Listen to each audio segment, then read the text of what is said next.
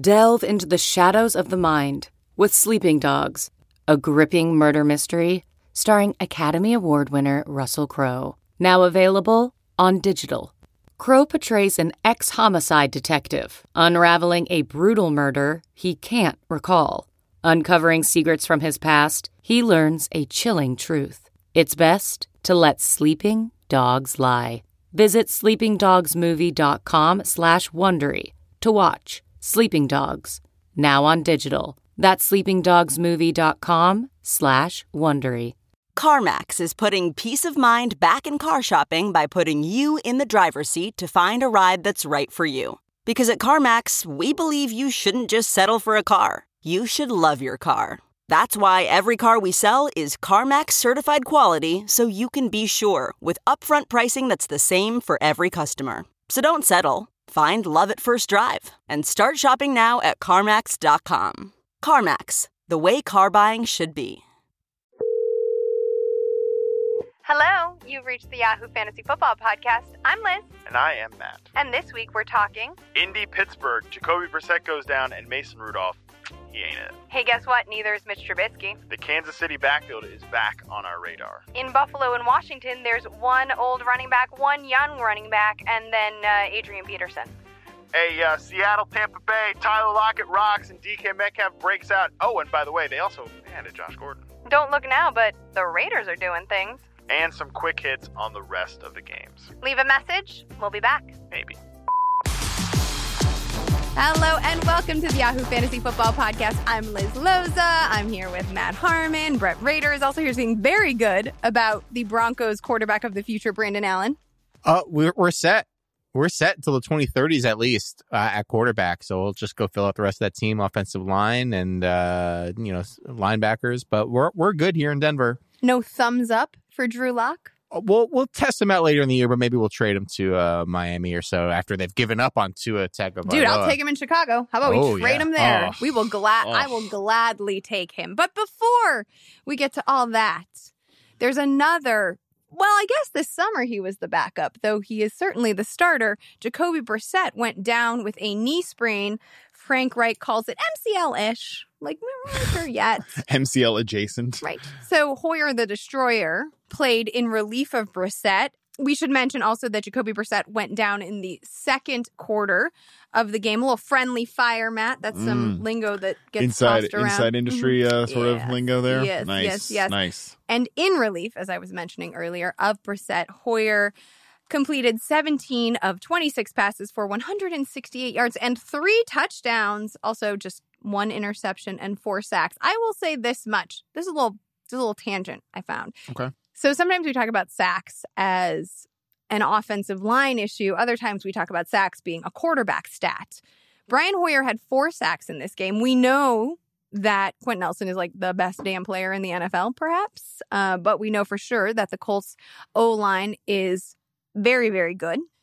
And the only time that Jacoby Brissett has had four sacks was against Denver two weeks ago. Otherwise, he's always been under this number. So I just found it interesting that Hoyer, without even playing a full four quarters, had as many sacks as Brissett had at his peak two weeks ago against the Broncos. Yeah, I mean, I would say too that Pittsburgh is a really good pass rushing defense. That's also yeah, but you're TJ right. Watt was up in there. Quarterbacks. Some people would argue that it's it's for sure quarterbacks are the actual real decider of the amount of sacks a team lets up and, and all that. So I, I think it's interesting. I mean, man, could you imagine if you told a Colts fan Brian Hoyer will be uh, leading you down the field for a potential game winning drive against an AFC challenger with a pretty equal record to you? If you told them that back in July, they'd be like, "I'm sorry, what? What are you talking about?" No, but then you'd say, oh, wait, my HC is Frank Reich. And what he does is elevate backups because of incredible play calling. Right, but I mean, I think I think they would have. Their first question would be like, "What the hell happened to why? what Why? What the hell happened to Andrew Luck? And oh, by the way, why the hell is it Brian Hoyer? That Sure. that guy's in New England. So, just you know, life comes at you fast. Indeed. Are there so this game was particularly interesting because there was no T.Y. Hilton. Now there's no Jacoby Brissett. Is there any life for any of these Indianapolis skill players Oh, I mean, I think so. but- outside of Marlon Mack? yeah, Because well, obviously we're going to lean on him, right? yeah, we like Marlon Mack. He had over twenty carries today. um, against a pretty stout run defense overall too. So I I think that you're still looking at these guys kind of in that committee approach. Like not for nothing too. Parris Campbell came back and played pretty well today too. Had some decent looks in receiving game. Had some looks as a rusher. I expect him to now that he's healthy and in the mix. I think he'll be part of the the mix going forward. I think he'll be a factor. But it's really been Zach Pascal that has been, and you know, I don't know if we ever really like. I did the whole offseason series on drum beats, and I don't think I ever really picked up on this one. But there was a lot of excitement about Zach Pascal way, way back in like mini camps and training camps for mm-hmm. a lot of the Colts beat writers. It just had never really come to fruition, at least early in the season. But the last few weeks, he is he's been kind of one of the top guys there. Yeah, he led Indianapolis's receiving corps in looks with TY out. He converted five of six for 76 and a touch. This was his third touchdown in three weeks, and he's also cleared 70 yards in three of his last five games. And here's a fun fact he is averaging the most fantasy points per target at 2.75. Hmm. Also, only 19% owned. So if you're looking with bye weeks and injuries to add to your receiver corps, I do think this is a good option. And obviously, his chemistry with Hoyer is good enough. And Hilton is going to be out three to four weeks. Yeah, I like that he produced with both of the quarterbacks. Mm-hmm. I think that's a good sign. And he did snag a ball. Really gorgeous. Like he did, you know, win a 50 50. So it's not just a volume issue here, but it's a skill He's plus volume. Plays. Yeah. yeah. Jacoby Brissett has been enough of an answer for the Colts, but Mason Rudolph on the other side of this matchup is not the answer. No. Unequivocally. I've seen enough. Sorry. I've seen I just don't want to watch Mason Rudolph anymore. Like maybe he could be good at some point, but the point of the, the real issue here is that this guy is not giving them starting caliber quarterback play. Especially he's wildly inconsistent from not just like quarter to quarter, but series to series, sometimes even down to down. He like I think his pocket presence sucks. I think he just makes a ton of mistakes under pressure. He just doesn't move the offense. I just think we've seen enough already to say like this guy's not the future of the franchise, and he's definitely right now not enough at all. Like if if the if the Steelers had to go into the offseason right now, knowing all that they know about Mason Rudolph right now, I have no idea how they'd possibly feel good about like, okay, Ben comes back off a serious injury, but at least we got Mason here to, to count on. I, I don't think you're feeling good about that. And I don't I don't see how this team could possibly be feeling good about their odds to push for a playoff spot here. Like they're not making the playoffs, but but there's still some hope. Even if they do, like even if they going? do, exactly, you're going to first round exit, no Fantastic. question. And here's here's the biggest thing that got on my uh, radar today was that Pittsburgh fans when I tweeted like I've seen enough of Mason Rudolph like that that'll be enough for me. People like, well, how can you judge him? He doesn't even have the green light to go downfield. It's like, dude, if you don't have the if you if your team is not giving you the green light to go downfield, that's damning enough. Like you that's that says it all right there. Like that's not an excuse in favor of the quarterback. That's a that's a, a clear sign that the team doesn't believe in you that's also a problem with the receivers because we've talked about Juju yeah. not being a number one and they have a number two working as a number one. Diontae Johnson has flashed in opportunities, but I, I mean, this is not a star caliber no, X receiver. Yeah. You know, it's a, it's a it's a problematic offense. They are just it's painfully obvious watching them that they just lack difference makers. And there have been injuries, obviously unforeseen circumstances. That's why you need a quarterback. Yeah, you need a quarterback to elevate and I don't. That's the things like Rudolph certainly is not at the point in his career, and you know he's, he's like five games in, so it's it, it is what it is. But like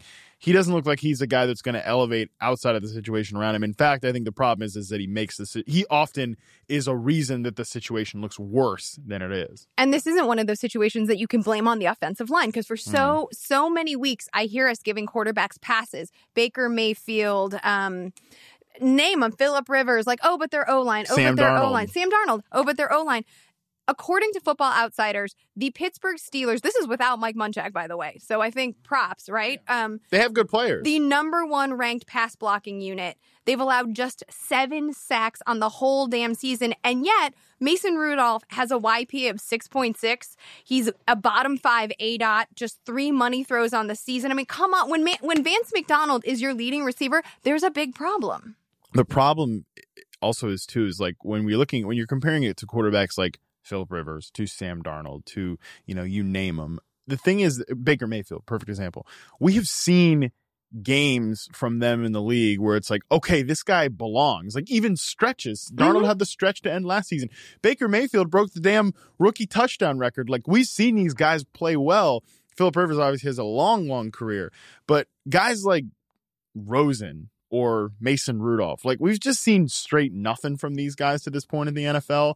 And that's a problem. I mean, it's great that the Steelers were so confident that they could ship off Josh Dobbs, which now looks like, man, it would be kind of nice We were to. talking about that earlier. I don't today, think Josh yeah. Dobbs is it either. But it would be nice to evaluate him because the chasm between even Rudolph and Duck Hodges is so vast that you can't turn to any other options right now. And the trade Yeah. deadline trade deadline has passed. has come and gone. So I, I think that's the thing. I, I I wrote about this in a piece uh, a couple of weeks ago. Like evaluating young quarterbacks is the hardest thing to do in sports. I think like just especially especially in football, right? Like because I don't think you can go from Nathan Peterman bad to or like you name it, you know, guys that just straight up can't play.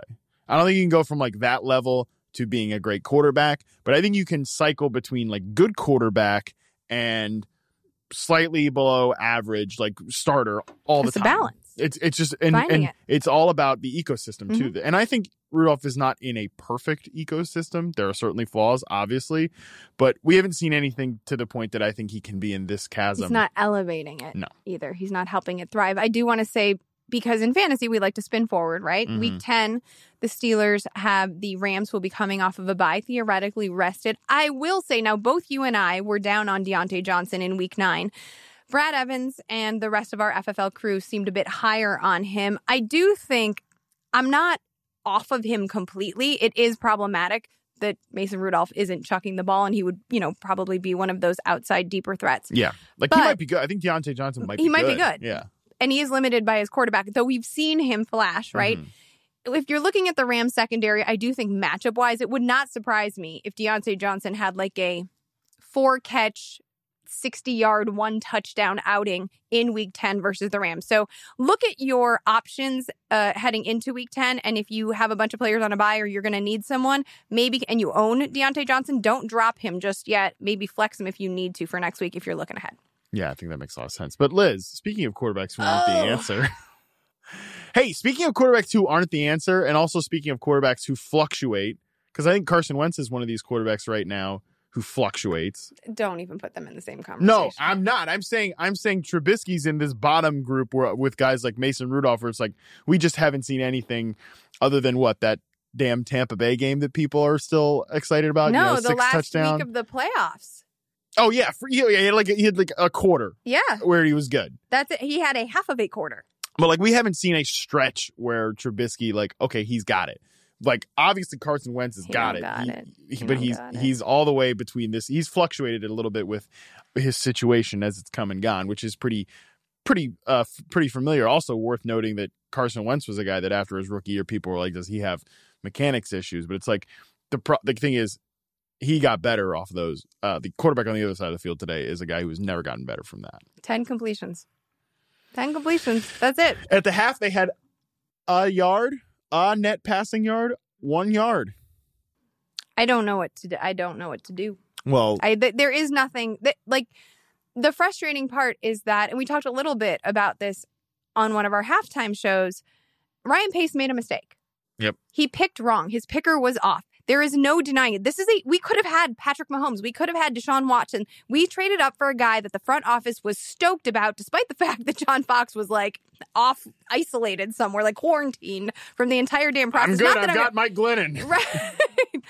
but this was a guy who wasn't a starter for more than a year. Also, mm, side note, who also wasn't a starter but a damn year, uh, Dwayne Haskins. How's that working out? Not great. Is the answer. So, Mitch Trubisky, I think we're stuck with him. As we Mhm. mentioned, the trade deadline has come and gone. Ryan Pace is not going to own his answers because the NFL refuses to establish some sort of transparency. And so this is it. And my worry, which you highlighted in this halftime show, is that the defense is going to start to give up. They're going to get angry. Like this is when things start to turn. We saw it with Blake Bortles last year. We saw it with this was the uh, this was the example you gave with um, Mark Sanchez. Mark Sanchez and the Jets. And I just don't see how this is good for the franchise, especially when you have so many young pieces with great upside, and you have a coach who is so inside his own damn head trying to fix everything that he cannot see the forest through the trees. I think what's yeah, th- it it's unfortunate because I like a lot of the pieces in Chicago. Hey, in 2018, I was a lifelong Bears fan. Like, this is a team that that has a lot to get excited about from a defensive perspective. They have skill position talent too. Like this is it's been a little annoying at different parts of the year. I feel like people have started to kind of say, "Well, the Bears don't really have that much from a skill position perspective." That's a little bit bullshit. I think they have more than enough. No, to make target Anthony Miller in the red zone, and I Yeah. guarantee he's going to convert for you. Taylor Gabriel can make plays. Allen Robinson. Allen Robinson was on pace heading into this game when he had like what a catch for six yards. Mhm. He was on pace for 105 catches and 1,200 yards and six touchdowns, despite playing with this dust ball as the quarterback. Like that's elevating beyond your situation. So they have more than enough from a skill position perspective. And They're- David Montgomery is good. David Montgomery is good. Tarik Cohen, I don't really like know what has happened to Tarik Cohen in this offense. Like, frankly, he scored today, but like he just doesn't have the same role. Frankly, I think this whole situation, Matt Nagy has been on tilt since that missed kick in the playoffs. They made their entire offseason About working out kickers. about a kick like a kicker battle and like you could tell it was like oh sh- this team is in its own head about its kicker thing that went wrong in the playoffs. Living in the and like past. oh by the way you like not being able to see the forest through the trees they were more like trying to run away from a forest fire right into a hailstorm. And the hailstorm is that they stuck with Mitch Trubisky as their quarterback and he can't play. And if he plays another if he starts another game for this franchise I agree with you. Like now you're looking at that potential Mark Sanchez situation where how can the defense, you know, show up? It's like personal pride. Give me a break. These guys have their bodies on the line, right? Like, but I mean, like, they're not going to quit. But it, that frustration, it has to seep in when you're going out there and giving your best, and this quarterback has just regressed so beyond like the pale. And I think it just it seeps into the point where I think this is a lost of well beyond lost season for the Bears, and now they just have to. I don't know how you. They don't have a first round pick. no. I don't know. Like you're you're looking at an Andy Dalton, Ryan Tannehill year next year, and like honestly, wouldn't you kind of kill for Andy Dalton right now in this on this team? Andy Dalton and Allen Robinson could do something. They could do some things, yeah, and I'm here for it. you just have to. I just have to wonder what's the health of the franchise, like who survives this mistake, because like this is the type of mistake when the quarterback puts you in this spot, ramifications go beyond just what happens this year. Like now we have to wonder is Nagy back next year? I think it'd be quick to pull the plug on him, especially because his I don't think you can pull the plug on him considering what he did last year. I, I mean, agree. and also like the mistake belongs to Ryan Pace. right, but There's his no- pace is pace back is Well, are- that's the are then family has to answer that question. and then are but then are you going to look at like a GM with a coach that he has to sign off because that's when organizations start to get into into some trouble. And I mean the Bears are already that's they're already at this point. Like that's the the thing about Nagy is that like he's Trubisky's not his guy. He has had to he's had to from the moment he probably interviewed for this job to say like oh, I can him. I can fix him. I can make this guy good. And there were flashes, but like it's just time to move on. And from a fantasy angle, what the hell do you do? Because like this was the spot to use Anthony Miller. This was the spot to roll out Allen Robinson at DFS. Heck, I think that What was a little short sighted. You're saying that, that this was a spot because the Eagles secondary has been Right. so beatable, but they Ronald Darby and Jalen Mills did come back last week, and that secondary was better with their starters. It Mm-hmm. Yeah. wasn't nearly as right. toast filled. So I do think that was short sighted analysis. We mentioned it on on FFL we did, yeah. to expect a little bit of an upgrade. And now I also think from a fantasy angle, when you see Philadelphia, you just can't assume the Yeah. worst every time. It's this is it's like the season is often chapters of smaller Sure. seasons. And there was a October where we just ripped through the you know Mm-hmm. the Eagles. It was like Stefon Diggs needs to get right. Here's the Eagles secondary. Like whatever you whatever you got, go watch It has that. changed. It has, things have changed, but it's just gonna like you know it's gonna sit with people. Like I played. This was the week for Allen Robinson to go crazy, and he had a, a catch for six yards. Like now you know that that is even if this matchup wasn't as juicy as we thought. Now we always know that that is within the range of possible outcomes. Like a catch for six yards. On the other side, David Montgomery scored twice against a vaunted Eagles run defense. yeah.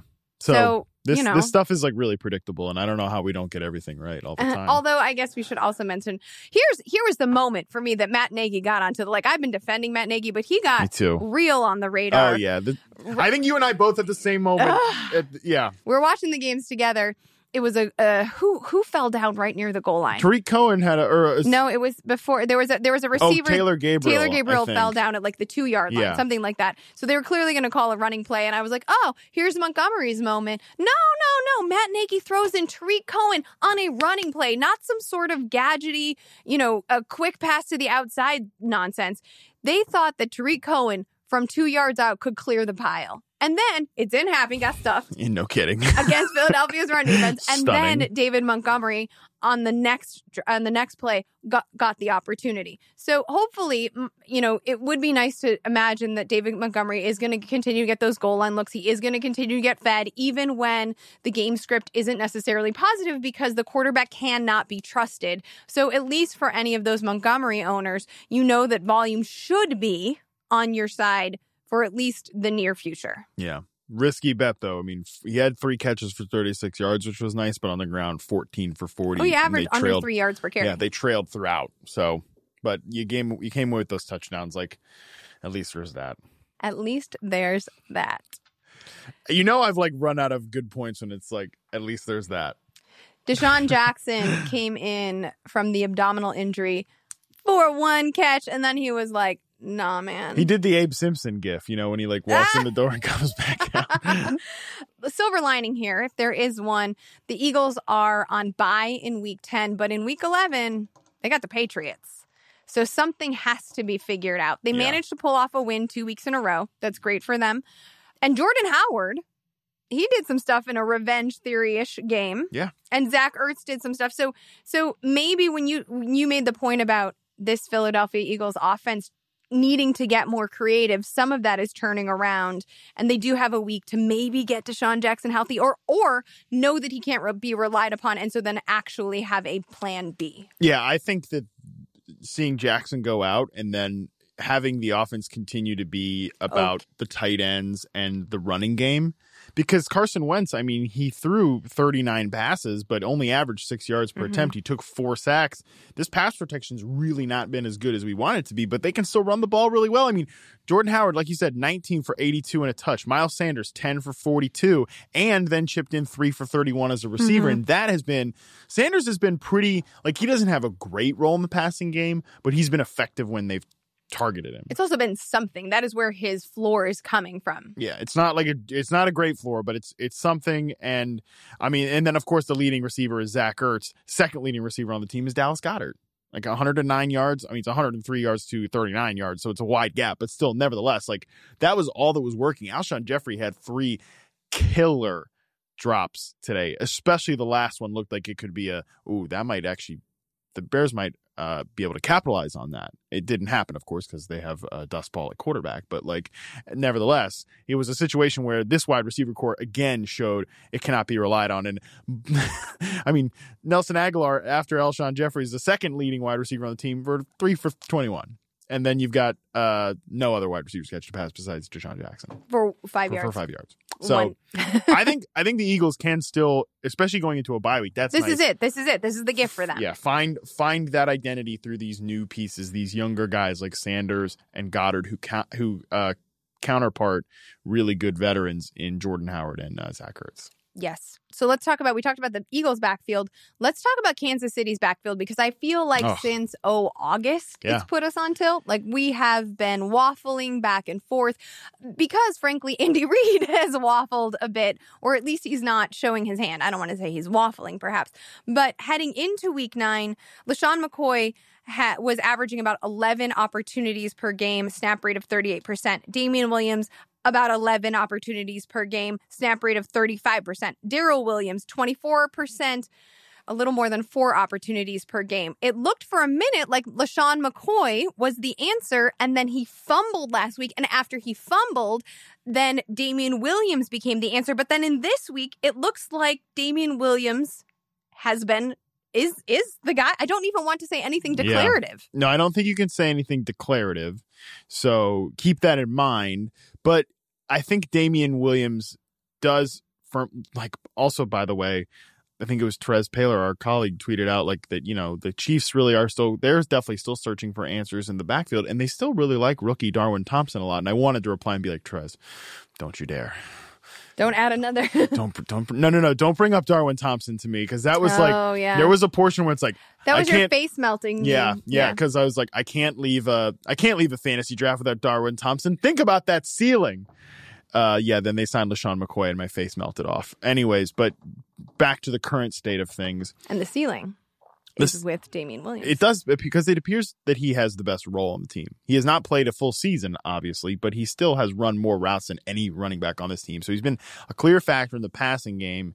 And I mean, he obviously had a big run today, but he's still 91 I, yards. I mean, these these chuckleheads behind him, like McCoy's just not getting it done. Like I know he has the fumbling issue, but also like he's had a couple of pop runs, like his first few games that he played there, but I don't think he looks good anymore. Do you remember a couple of weeks ago where we were a little bit stunned, but had come to the conclusion that Shady was now the early downs grinder? The early down grinder, right? yeah. I think that that's kind of where we're at. And maybe Williams wasn't all the way healthy. He had that soft tissue issue. Yeah. And so they're waiting for that to fully heal up. And now that he's healthy, I guess if I have to mess, and obviously having Matt Moore under center despite the win caps the ceiling on a lot of these players altogether, right? When Patrick Mahomes is back in week 10, as it is expected, some of this will change. But if I have to throw a dart at one of these running backs, and I'm not one, like, I don't want to mess with these guys in DFS. I don't, I don't want to do it if I don't have to. But if I do have to, I think Williams is going to be the answer. And it, it could very well be that, like, I think your point about him now being healthy is really important because it could very well be that he just wasn't healthy and that's Yeah. why he wasn't getting the work coming off that injury. And that's why it looked like a muddied committee where, like, Darrel Williams is getting burned and McCoy is getting those early down looks and Damien Williams is pretty much only. There was one game, I can't remember what it was, but he was out there for 18 plays, 17 of which were pass plays. Like that he wasn't getting any rushing work at all. So it could, that could very well be the answer. And then you're looking at a situation where, and this is why taking the victory lap on a player that was is bad is is always dangerous because you can be my my buddy Sigmund Bloom likes to say it you can be right and wrong about a player in one season. And like if you faded Damien Williams and you were peacocking out there on the Twitter streets you looking good those first eight weeks of the season. But like what if there's a very real scenario where from weeks 10 to 16 Damien Williams like he could be not the guy that he was to end 2018 but could very well be a lead back in a Patrick Mahomes led offense and like, hey, look, that's gonna that's gonna win you some fantasy games.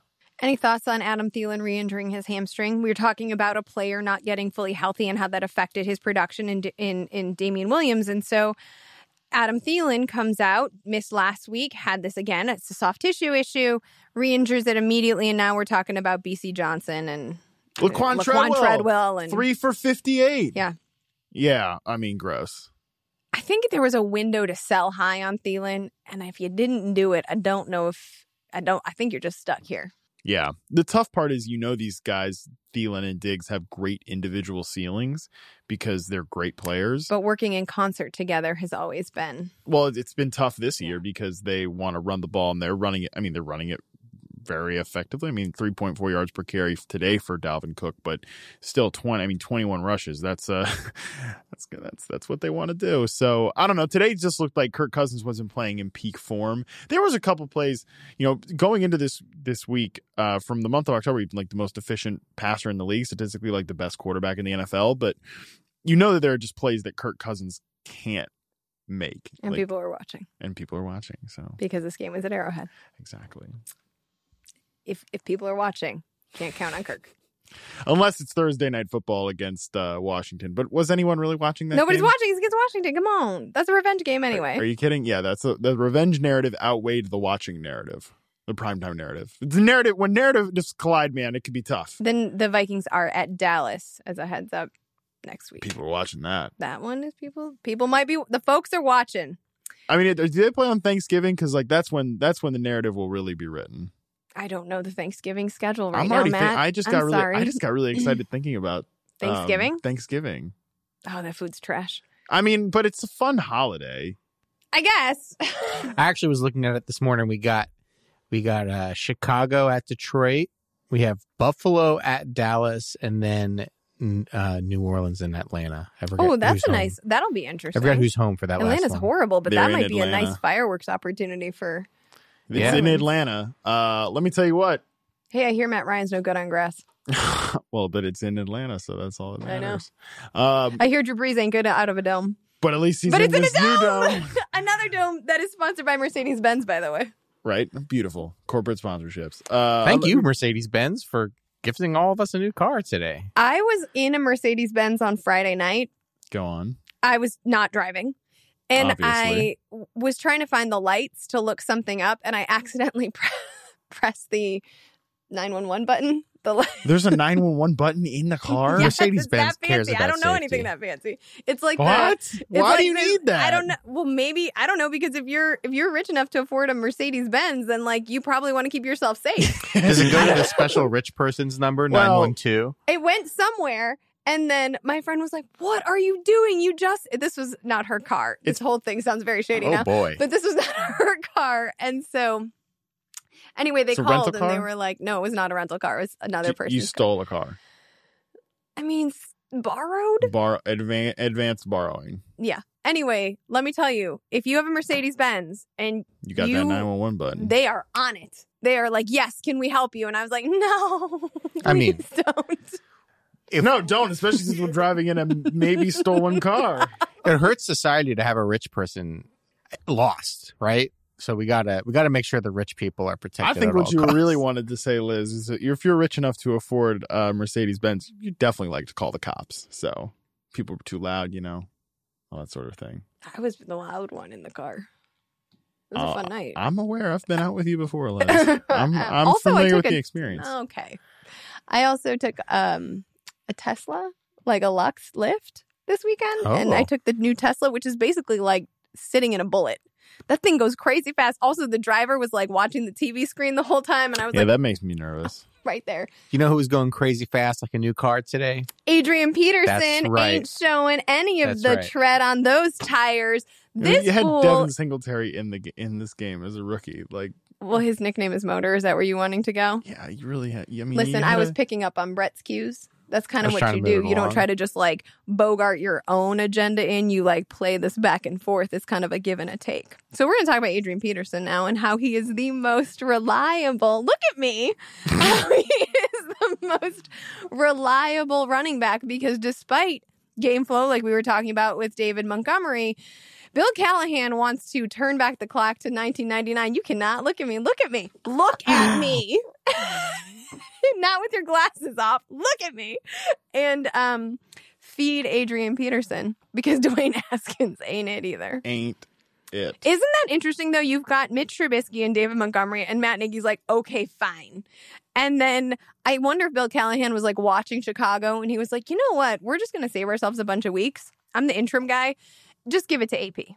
Yeah, no, this is not like a. I'm convinced now.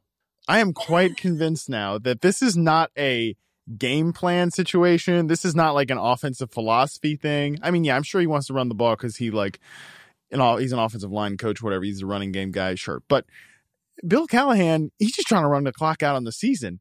Every Sunday, Washington finishes as the first game so fast. They run, they don't just run the hell out of the ball, they run the hell out of the clock, which honestly, thank you. Because you suck. We don't want to watch you anymore.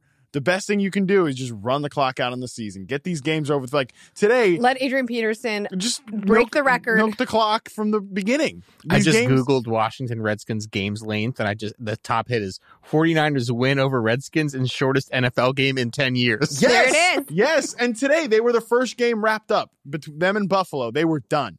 They were done so fast. Like this is what they so fast. even even the Thursday night game against Minnesota, and like when they meet a team like Minnesota that wants to run the out of the ball too. Oh man, that game that's gonna fly right by because I'm sitting here on Thursday night. I'm like I didn't have to be anywhere until nine fifteen. I was early. I mean, Dan Snyder's a rich guy, probably drives a Mercedes. He he's money. He's Uh-uh, eco he's got one of those Lincoln Lincoln Oh, weird. Town SUV cars. situation. Like, I giant don't drive tank myself thing. anyway. Yeah, he's got a driver. His time is money. Calling a timeout is wasting money.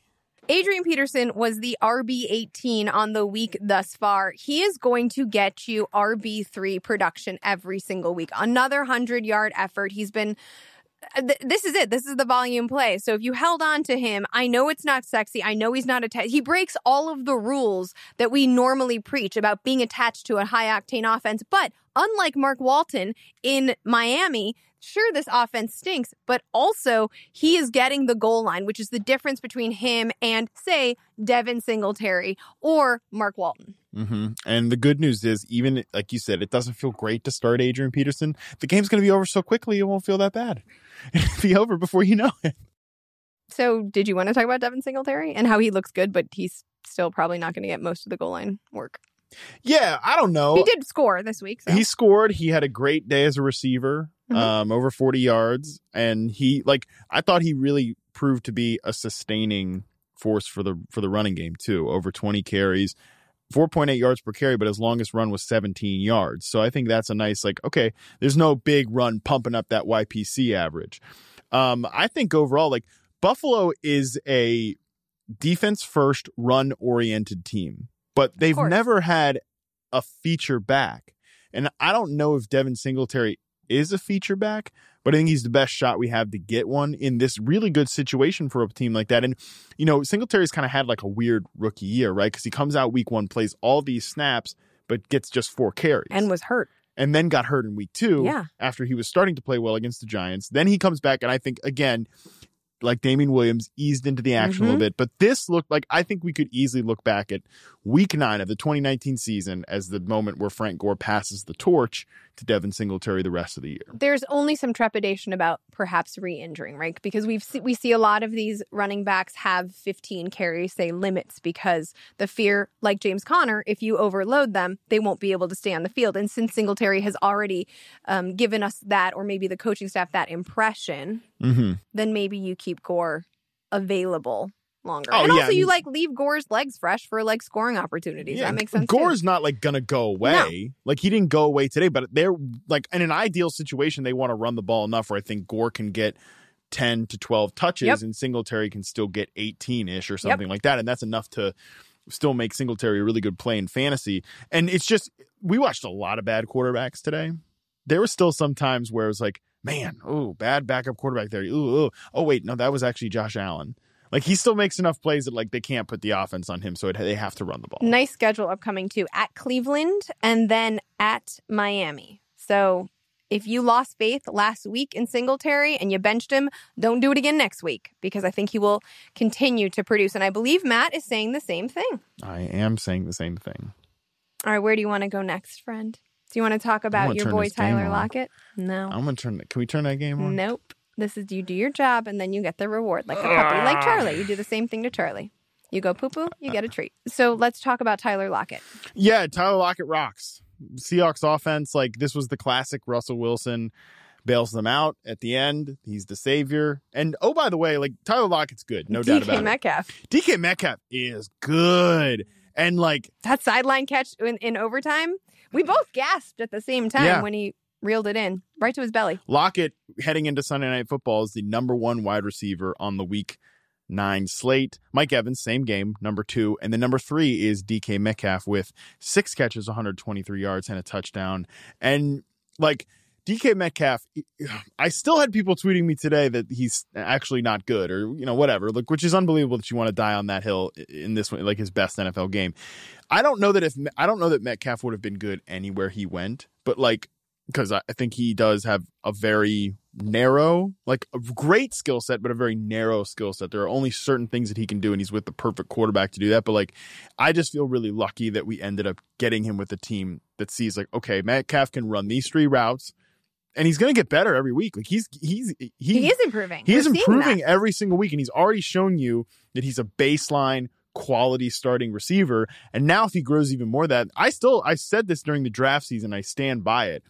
I still think his best, his highest, the peak of his range of outcomes is Dez Bryant, and he's making plays that are Dez ish. Like again, that's his highest range. I'm not saying he is going to be Dez Bryant. He's certainly not already, but he's showing the ability that like when the, they need him to be a big factor, he can be a big factor. And, and now they're adding Josh Gordon to the mix. Like this is a fun set of skill position players for Russell Wilson here with Lockett. I mean, like a three wide receiver set of DK Metcalf based on what he's shown so far on one side as like a flanker whatever, Josh Gordon as the X or the flanker, and then Lockett In the middle inside. doing all that dirty work. Damn, that's nice. A lot of people i'm glad you mentioned the josh gordon news wanted you know the take what does this mean who this hurts metcalf this hurts david moore first of all that's, david moore don't whatever That doesn't exist. It's not a thing. Jaron, Jaron Brown, remember that? yeah mm, yeah i do You had some good talking points. That we'll always remember you fondly. also this was um my boy the tight end went out and so they needed The another big, meat, body meat mountain from the Montana, big Will guy Dissly. from big sky will I- dissly meat mountain from Montana. meat mountain rather than this hurting any single receiver, I think this boosts Russell Wilson's Yep. value. Yep. And and I will stand by that. I, I think this just becomes a more potent offense. I don't think this really cuts into anyone's massive volume. M- maybe there's a little bit, but like a fewer fewer balls to go around. I think that you still have Tyler Lockett as your number one and DK Mac- Metcalf as your number two, and then maybe some gets left over for Gordon yeah, I think so. interestingly so wait where would you put gordon like heading it let's say he's going to play next week they uh the seahawks have a division game i believe at san francisco Oof. next week Yeah. well that's i mean emmanuel moseley ain't great he isn't Yeah. a whole lot right like that's a beatable matchup And it's Russ. He can thrive in a lot of different situations. and we saw what kyler did on thursday night against the 49ers right that was like an upside down game Mhm. So where are you placing Josh Gordon ROS in terms of production? And I'm not like don't I'm not asking for fearless forecast, but like No. a wide receiver three, a wide he is receiver in four, this grand collection Yep. of the Zach Pascal, Preston Williams, 30 like, to 40. Yep, thirty to forty guys that could have big weeks, could not. Very volatile, but like likely aren't going to make the difference in your fantasy. Matchup season. dependent. Yes, With you 100%. Just wanted to clarify all of that in case we For- had questions for the it. people. For the people. At San Francisco, yeah, this is going to be a tough game. And also, oh, the other thing, Tampa Bay, who played the Seahawks in week 9, face Arizona in week 11. Very nice. I like the idea of Tampa Bay and Arizona. I like it for Arizona as a get right spot. Feels like one of those offenses, like or one of those games where the offenses could either go completely wild or throw up all over each other, and like the under hits big. Tampa Bay's run defense is quite good. Hmm Arizona runs the ball really well, as we right. saw So with that means that there's now there's more time for Cliff Kingsbury to prepare because he's had a 10 day layover since he played on Thursday night. So he should probably game plan against the the pass defense. Figure out the best way to ice his own defense. Yeah. You didn't watch that game on Thursday night. It was a. It was. A It was. Halloween, guys. I was Yeah. too busy like trolling You- little well, kids you dressed have- as Mitch Trubisky. Yeah, you have children. I I don't. So Yeah. I didn't. I didn't do any Halloween fun things. I watched a football game. so after dropping coming out of the bye the raiders were looking like they might play spoiler and then they dropped two but against the lions they won and derek carr was a fantasy damage pick he was a chalk sleeper i'll admit it Yeah. like across the board this week josh jacobs continues to be awesome and the Raiders are doing things, but when I look at this matchup, I don't see anything that I haven't already assumed about these two teams, whether it's muddiness in Detroit's backfield or the fact that Darren Waller's a damn stud. Yeah, I think it's just like real credit to the Raiders and credit to Jon Gruden. Like this team is pretty good. Like offensively, I think they do some really cool creative things. I was saying this when I was charting Amari Cooper for reception perception. Like Jon Gruden was doing a lot with moving him around that no other coaching staff had done previously in Oakland. And it didn't work out production wise, but it obviously did when he went to Dallas and they followed a very similar blueprint. So I give credit to Jon Gruden. Like both these quarterbacks over nine yards per attempt in this game. And I think the different one of the differences in it was like Oakland. I mean, they they can establish the run because talk about a damn stud. Josh Jacobs is a damn stud, and like, tw- like remember when people were worried about and like this is a legitimate worry because it's just part of data scouting. Wasn't Like, a starter. wasn't a starter, never carried a full workload, 28 carries, 120 yards, two touchdowns. And like, oh, by the way, he was 12th in uh, yards from scrimmage coming into this game, 13th among running backs and touches. Guy's a, a complete workhorse. And oh, oh, by the way, though, the haters who were upset about Danny Amendola today, three for 29, Mm. while Marvin Jones and Kenny Golladay eight big. We should also note that Mike Daniels, the uh, for the Lions, was out again this week. So there was some talk as to whether or not he would play. So I do think that helped Josh Jacobs. I'm with you that he's a Yeah. stud. And when I say that Darren Waller is a stud too, his stat line may not have. If you watched the game, you saw him reeling with like a 30 yard catch. Yeah, he And it was two for- gorgeous. yep, two for 52. So n- not uh, in terms of fantasy massive production, but IRL, a joy to watch. Yeah, Darius Slay was back in this game too Yep. for the Lions, and Tyrell Williams, like he had been living off touchdowns. He'd scored in every game, and like I made him my pick of a player I liked this week, and it, it, you're living with that volatility and that variance because he goes three for 48 and no touchdowns, and looks like a bit of a uh, bit of a mistake in your lineup. Also, it's worth noting like Darren Waller's great. They kind of have something in Foster Moreau too, rookie tight end who scored a touchdown in this game. He's popped up every now and again in the season too. Well, he, I think, is more of a prototypical Sure. receiving tight end, whereas Waller has just been a, A wi- a wide he's a wide receiver. receiver, Yeah. right? So he's playing a different role. Hunter Renfrow scored two weeks in a row. How dirty does that make you feel?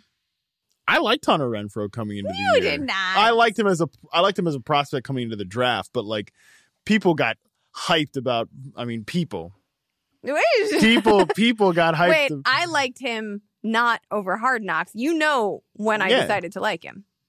What is the sh- What is the game that I make all my take locks? oh, the in? Senior Bowl. Yes, Lock that He had a take in in the Senior Bowl. He had a great outing at the Senior Bowl. Yeah, yeah. No, I mean, you locked that take in. Then you didn't. You're not a sheep that likes him from Hard Knocks. You're not one of these like every fantasy writer who's like, oh, there's a player who looks just like me in the NFL. It's Well, Hunter none of them look just like me, so no, can that- confirm. that's not true.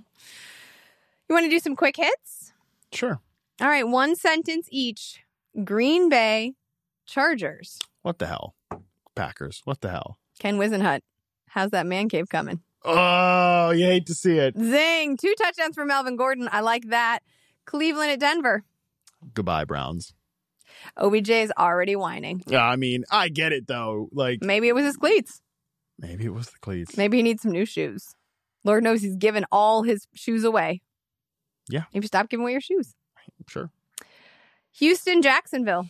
Thoughts if Foles comes back after the bye? Well, I think it changes.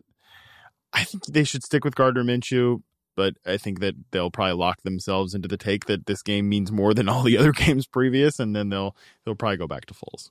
which would do, I think we both agree, uh, shave the ceiling. I think you can Off DJ disagree Chark? off DJ Chark a little bit. I think so too. Jets at Miami.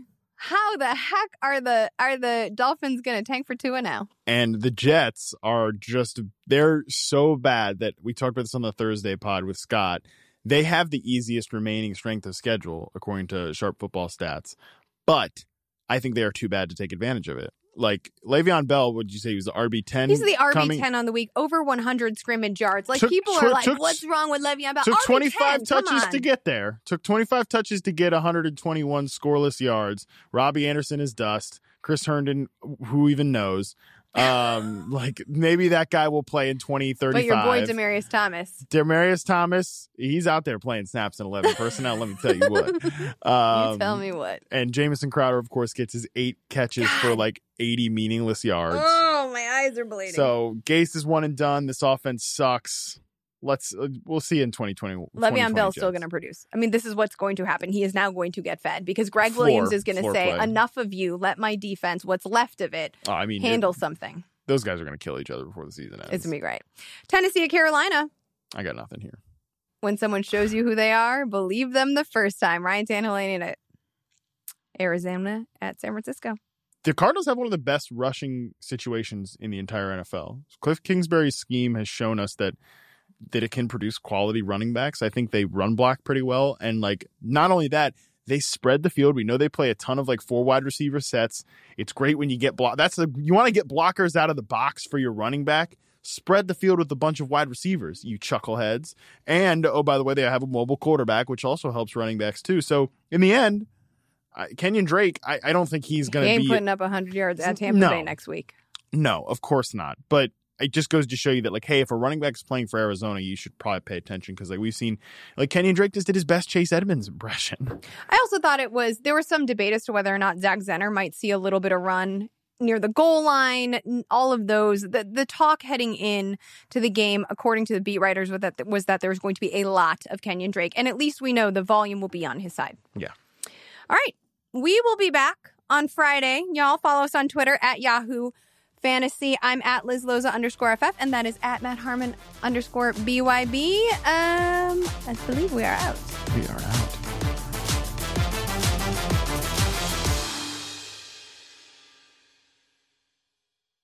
Look around. You can find cars like these on AutoTrader. New cars, used cars, electric cars, maybe even flying cars. Okay, no flying cars, but as soon as they get invented, they'll be on AutoTrader. Just you wait. AutoTrader.